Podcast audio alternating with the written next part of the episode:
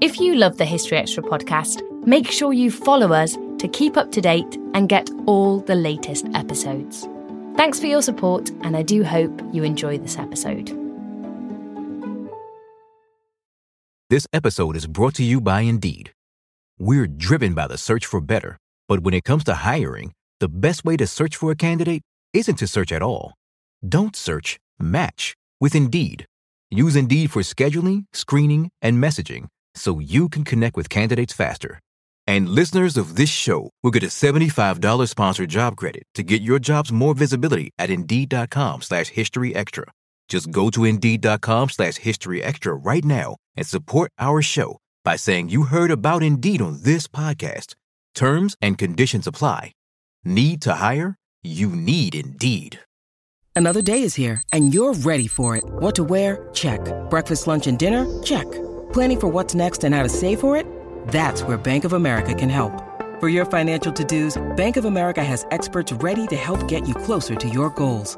Get started at one of our local financial centers or 24-7 in our mobile banking app. Find a location near you at bankofamerica.com slash talk to us. What would you like the power to do? Mobile banking requires downloading the app and is only available for select devices. Message and data rates may apply. Bank of America and a member FDIC. When you need mealtime inspiration, it's worth shopping Kroger, where you'll find over 30,000 mouthwatering choices that excite your inner foodie. And no matter what tasty choice you make, you'll enjoy our everyday low prices, plus extra ways to save, like digital coupons worth over $600 each week. You can also save up to $1 off per gallon at the pump with fuel points. More savings and more inspiring flavors make shopping Kroger worth it every time. Kroger, fresh for everyone. Fuel restrictions apply. Welcome to the History Extra podcast. Fascinating historical conversations from BBC History Magazine and BBC History Revealed.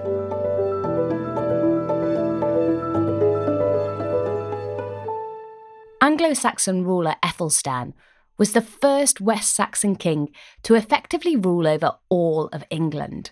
And with Alfred the Great as a grandfather, he had quite the family legacy to live up to. In today's episode, historian and broadcaster Michael Wood gives us the lowdown on this 10th century king. In an interview that was also filmed as part of a new video series looking at monarchs through history. You can watch that video on our website now at historyextra.com forward slash video. Michael spoke to Rachel Dinning. So, Michael, to start off, for anyone who doesn't know who Ethelstan is, can you give us a brief overview of who he was and what he achieved? Sure. Just a big question yeah, to start. I mean, Athelstan is the, the grandson of Alfred the Great. Uh, the, and in a nutshell, Alfred resisted the Danes and consolidated a kingdom in Wessex. His son Edward forced the kingdom wider into East Anglia over the next 20 years, and Athelstan in 927 created the kingdom of all England. So he's the first king of all the English. That's the, his great claim to fame. Um, he was 30 before he became king, so he was already, by the standards of the time, a very experienced, oldish guy. You know, die, the reign was only 14 years, so he, he died aged about 44. Probably was never intended to be king. He came to the throne after the death of his father, then the death of his brother, and a year long succession crisis. And it's a strange story in some ways because the source material that actually tells us the story of his reign is very thin. And I'm sure that's part of the reason that Athelstan is not very well known today. So, the whole of Britain came to acknowledge Athelstan as ruler during the course of his reign, and poets and chroniclers have hailed him as the king of the whole of Britain. Um, so, how did he achieve this feat, and what sort of challenges did he face? Well, of course, that's the English version of the story, and the Scots will tell a different version. He did claim on his coins and in his uh, document, land documents, his charters, to be Rex Totius Britanniae, the king of all Britain.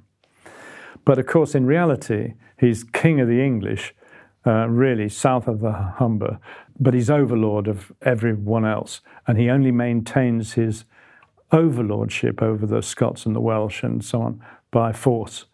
You have to pay him tribute. You have to come down to the south and attend his court on the big festivals and give your allegiance to him. You have to give your sons hostage if you've done anything wrong. So it's the coercive arrangements of an overlord. That's what being the Lord of Britain meant.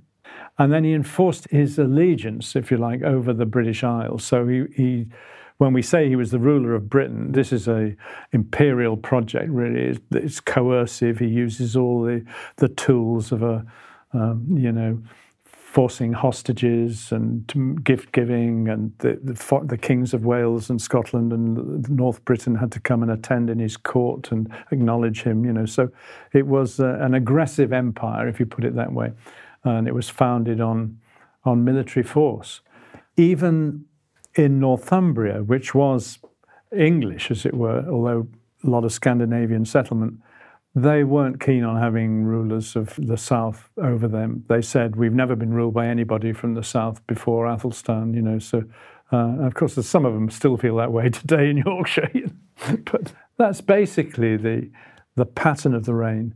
But the, the big achievements were really in the law. He was a great lawgiver in the organization of England, England had been devastated by the Vikings, and a lot of the great monasteries had been destroyed, learning had been destroyed, manuscripts had been destroyed.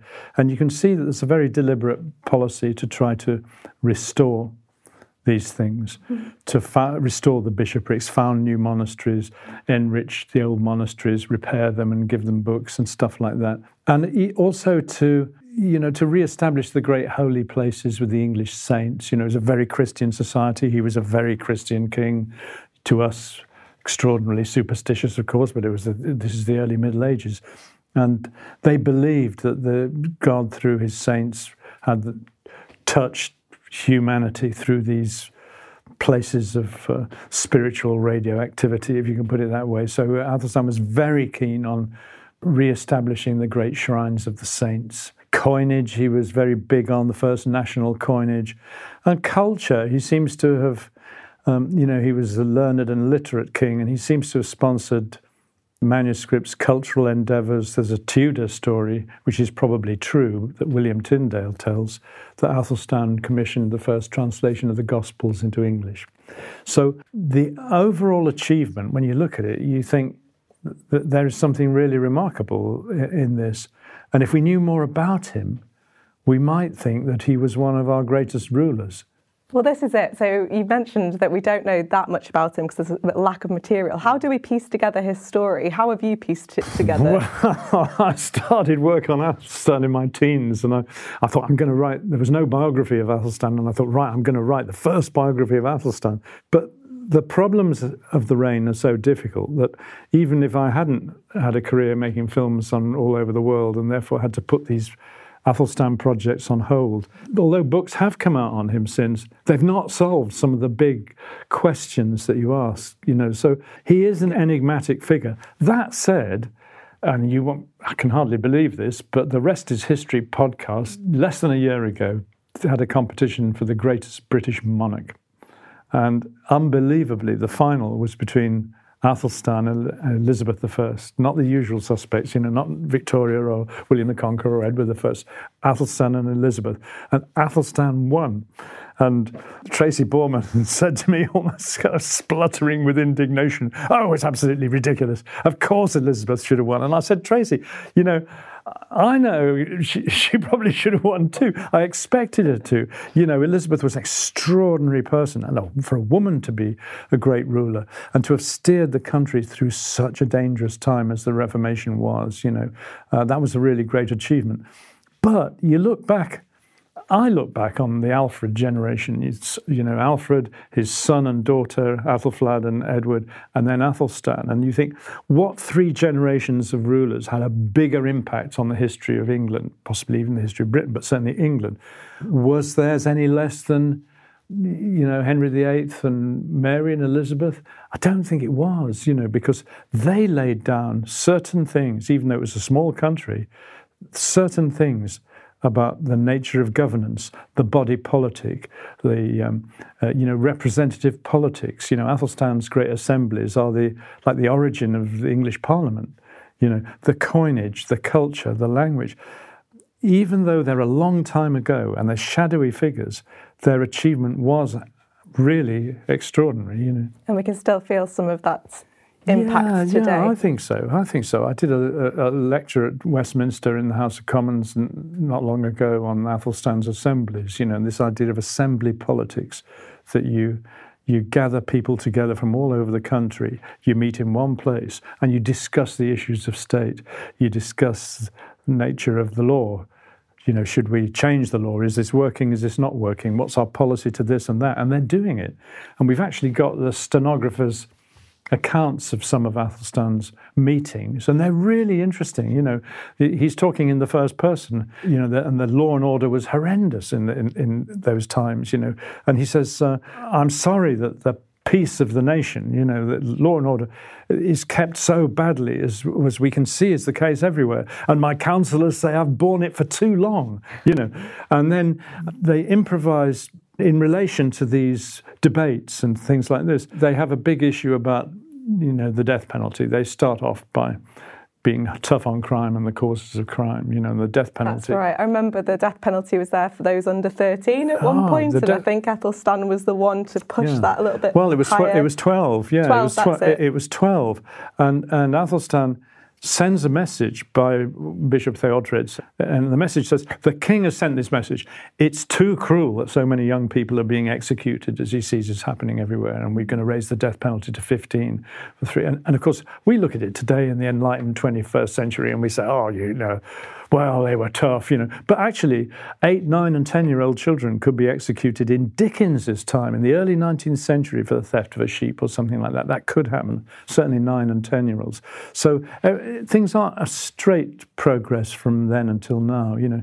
So he's a very, very interesting guy. Tantalizing, though. I mean, I've studied him most of my life, and I, it's very hard to, you know, get to the these people of the past. I always say, you know, you when you study the past, you want to hear their voices of the people of the past and get to them like that. And just occasionally you can with somebody like Athelstan. With Alfred the Great, of, of course you can. Yeah. You, have got Alfred's own writings, and he speaks to you directly. And you know, no question in my mind, he's the greatest British ruler. But Athelstan was remarkable. There's a, a very interesting remark by William of Malmesbury, who was a historian of 200 years after Athelstan's time. He was a Norman. He had a Norman father and an English mother. And uh, so he's like a generation or two after the Norman conquest. And he, he says, Well, the, the opinion of the ordinary man in the street, commonly held opinion about Athelstan in my day, 200 years on, is that nobody more learned in the law and more learned in Latin letters nemo legalius vel literatius ever ruled the state. So there was still this common opinion in the 12th century that Athelstan was this um, interesting Carolingian style, I would say. You know, we use this word Carolingian being modeled after the successors of Charlemagne, Carolus. So the Carolingians were the great rulers of Francia, France, in the, in the 9th century. And the great Carolingian rulers modeled their kingship on things that have been worked out by the philosophers and the theologians and the idea that a king should be learned you know that you devote your kingship to to a just society and you look after the poor and you do this. He he's Athelstan is England's Carolingian king I think. This episode is brought to you by Indeed.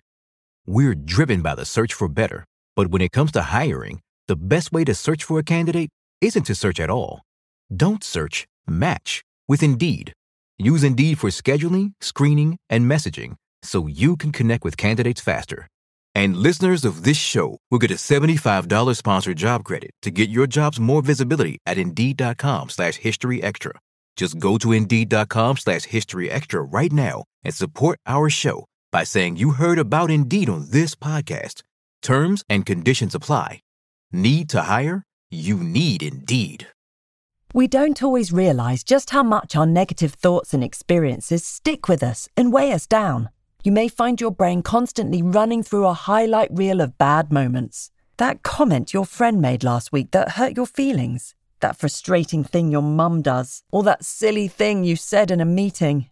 Maybe it's time to get it all off your chest, whether it's a tiny annoyance or something much bigger. Talking about it can give you some relief and lead you to a potential solution. That's where therapy comes in. It's a safe space to share whatever's weighing you down and learn to process it so your internal highlight reel can focus on the good stuff. And BetterHelp offers affordable online therapy on a schedule that works for you. Connect with a licensed therapist by text, phone, or video call. Start the process in minutes and switch therapists anytime. Let it out with BetterHelp. Visit betterhelp.com slash historyextra today to get 10% off your first month. That's betterhelp, H-E-L-P dot com slash historyextra. Did he face opposition? Obviously, during his reign, he achieved huge amounts of, you know, he was conquering the north Yeah. and those kind of Mm. things. But how, like, what sort of opposition did he face? Well, he had opposition within the royal house that even tried to stop him becoming king. And there's a story that his enemies tried to blind him before the coronation. You know, so uh, he- and north of the Humber, the Northumbrians didn't want to be ruled by the Southern English, and of course, in Wales and Scotland and, and other parts of Britain, they were vehemently hostile to it. At least in parts of Wales, the southern Welsh, uh, under Hywel Dda, Howell the Good, the great Welsh lawmaker, he seems to have viewed Athelstan as a, you know, more as an ally, although he paid him tribute.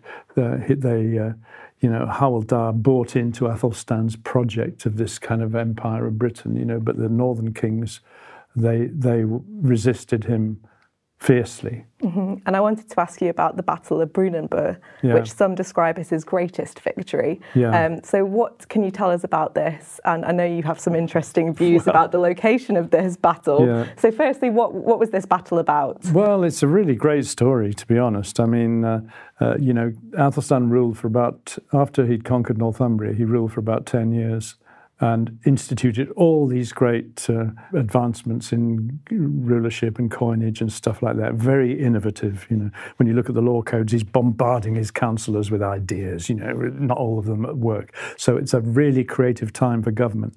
Then the Scots, for some reason, uh, break with him, and there's a war in 934, which is fairly swiftly the order is is reinforced. But three years later, the Scots have organised this huge coalition, which includes the kings of North Britain, you know, Strathclyde in Scotland, the, the, the Vikings of the Western Isles, Ireland, and the Northumbrians, and they invade northern England with this huge army.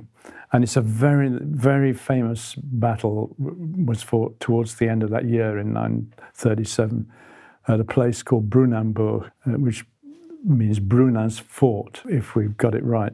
And this is very famous. It's in, you know, it's the centerpiece of a great Icelandic saga told by an Icelandic saga man. It's in Scottish and Pictish and Welsh and Irish sources, a great Anglo-Saxon poem, Latin poems. It was a great event of the era.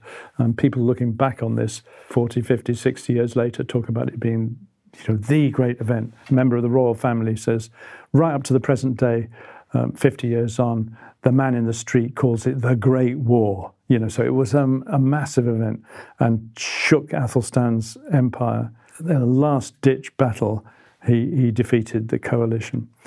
And the great debate is it's the most famous lost battle in British history, really, is where was Brunanburh? And people have argued for more than 300 years about where this place was.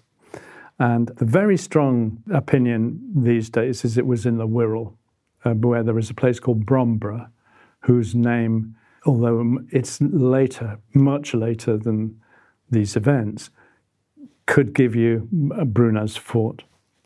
I think I can say, I've always been slightly shy of being forceful about this, but I think I can say there's, there's no chance whatsoever that this war took place in the Wirral.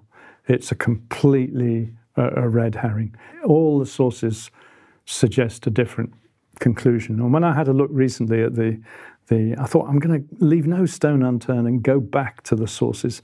And I had a look again at the manuscript sources. And of course, the manuscript tradition uh, of, of the, the name, there's a very strong likelihood that the spelling was a double N, Brunanburh, which means the fort by the spring, not Bruna's fort.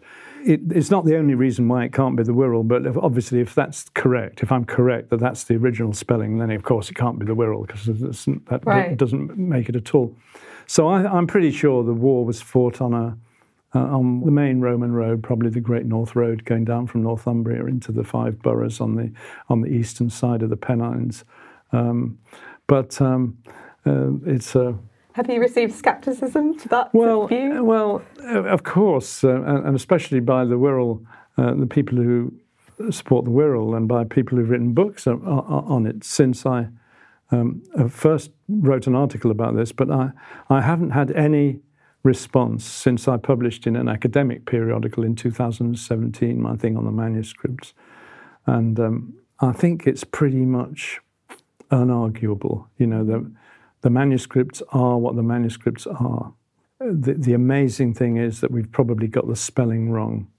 Uh, you wouldn't think it's possible. Such a small thing could make a, huge yeah, difference. Such a tiny thing. Up until the famous edition of the poem on Brunanburh in 1938, most editors denoted the double N spelling and indeed preferred it, some of them. Since this edition came out in 1938, which has been so influential, when Alistair Campbell argued that the, the, the, origin, the A version of the Chronicle, to be technical, with a single N, was must be the original.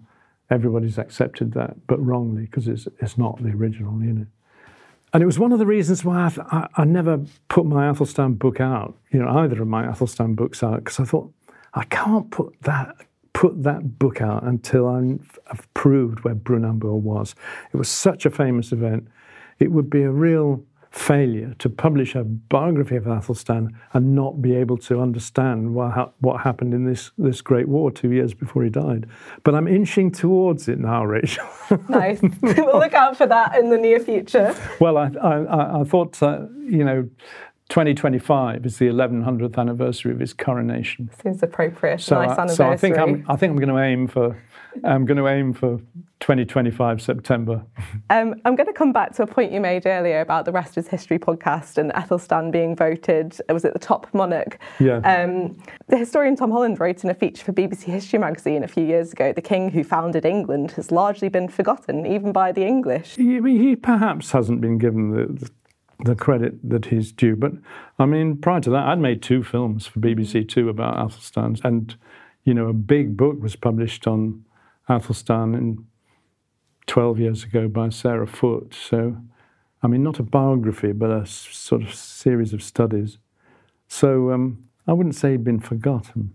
Sure, and that's coming back again to the sort of amount of evidence we have about him yeah, compared to yeah. maybe perhaps other monarchs. You've got to construct the story out of very diffuse amount of sources, the manuscript sources, the letter, the the uh, contemporary uh, notes, you know, stuff in foreign sources. It's a, a picture that you can only build up by, by very careful sifting of all kinds of oddities and, mm-hmm. and also interpreting them in a, you know, in an interesting way. Can you take them further by real scrutiny of the evidence? As I say, you know, I'd looked at the Brunanburh question for many years off and on, and I'd written academic articles about it, but I hadn't gone back to the manuscripts and left no stone unturned. Right. And it was only this recent controversy about it with a whole book written on the Wirral, which is complete fantasy, the book, you know, um, that I thought, just check. And of course, there it is. Of course, most people will have heard of Alfred the Great, yeah. Athelstan's grandfather. Um, how does he stand up to his grandfather if we, we're going to compare them? So we call Alfred great. Was Athelstan as great, would you say? I think Alfred is, is the greatest British ruler. He would have won the rest is history poll if he'd been a ruler of England, but the, the poll was for a ruler of England, and he never ruled more than Wessex, you know. But he's a truly great figure not only his deeds in war and administration and fortress building and city founding, but his his learning, the translations that the seminar produced, which we can still read today. With his, he's an extraordinary, fascinating character, and I think his grandson. you know, was probably illegitimate. He was probably sent off to be brought up by his, his aunt and a bit of a loner, cut out of the succession when his slightly younger brother, who was born to one of the queens and therefore born in the purple, as they said, you know, was he was the designated heir. So Athelstan was kicked off the succession and uh, probably would have been chosen to be a sub ruler in Mercia underneath the West Saxon king or something. And I think he adored his grandfather. He just, just enough clues to, for you to see that uh, grandfather was this key figure to him. There's a great story William of Malmesbury tells, which comes from an early source, that when Athelstan, just before Alfred died in 899, so Athelstan could only have been about five, that King Alfred, in a little ceremony, gave Athelstan a scarlet cloak and a jewelled belt and a Saxon sword and a scabbard in omen of a kingdom almost. You see what I mean? He was his only grandson then. And this was a ritual that you did in Carolingian society with young princes. You put them on a horse and gave them a little sword and everything, and you showed them the via regia, the royal path of kingship, you know.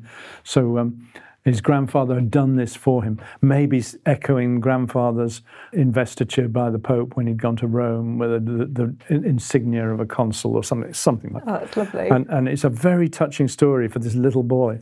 And there is actually a poem survives in a manuscript connected with Athelstan's circle, which says t- to the little prince, you know, your name is Athelstan, the sovereign stone, you know, puns on his name. And uh, and one day maybe you're, you're, you will fulfill the promise of your noble name. You know, and uh, so you get this. If, I, if I were doing it as a novel, uh, yes. th- th- these are the inciting incidents in which you see the little boy, by the, the, the war weary granddad, gives him these things and says, live up to your name, my boy, you know, and that, that's a very touching story. And I'm sure he, he did revere his grandfather. In fact, there is a charter, a land document from 937, from before September 937, so it's before the Battle of Brunanburh, but probably maybe when the crisis was developing. And the, the charter confirms the ownership of, of land at Athelney, which was the island where Alfred had taken refuge in the worst moment, in his darkest hour in the battles with the Vikings, you know, when he burnt the cakes and all that stuff. And the Charter talks about for my soul and my grandfather's. It doesn't say it is father. But that's the place associated with Grandad, where from where the resistance that saved England had had uh, originated. You know, and I, have often wondered whether uh, Athelstan's mind was obviously on Athelney at that moment when he was facing this horrendous invasion. Uh, did he actually go to Athelney, to the little church there that Alfred had founded, and pray for his salvation and his soul and the fate of the nation and all that. Um, these are again, if it was a novel, if it was a novel, if it was a, novel, you, you definitely you have him doing it. But the document is there, and it is a gift of land to, uh, to, the monks in this tiny monastery on the little island in the Somerset Marshes in Athelney, where, yeah. where uh, Alfred had redeemed England. And I guess my final question to you is what is it about this area of history that's so fascinated you, the Anglo Saxons? It's just great. I mean, it's um, obviously uh, that period of the 9th, 10th century is a heroic age, and they saw themselves as heroic age. You know, they were fighting these battles against the of life and death against the Vikings. But it's fascinating as well because of the, the riddles, the sources. You know, you, you can't construct a picture of the past without squeezing the evidence out of every single thing, you know. And uh, and it's always been interested, as you know. I'm, you know, I've just spent ten years in China on, on and off. You know, I've spent years in India. There's uh, other places I have almost obsessive interest in, but this period of the Anglo Saxons is is very very interesting and it's very formative. You know, you look at the period between the Romans and and the Norman conquest, and you think many of the things that made our culture what it is the monarchy, the structure of the state, the shires, the law, the coinage, the language, the literature so many of the things that their roots lie in that period. And how exactly they developed is the mystery. You know, how did these things emerge. So that's what fascinates me, I guess. Lots to still keep picking away yes. at. well, thank you so much for coming on. It's been a pleasure to have you. Um, and if people back home want to learn more about the Anglo Saxons and Ethelstan, you can visit historyextra.com to do so. Thank you, Michael, for coming Thanks a on. That was Michael Wood speaking with Rachel Dinning. To check out the video of this interview and other video content, head to historyextra.com forward slash video. Thanks for listening to the History Extra podcast. This podcast was produced by Sam Leal Green.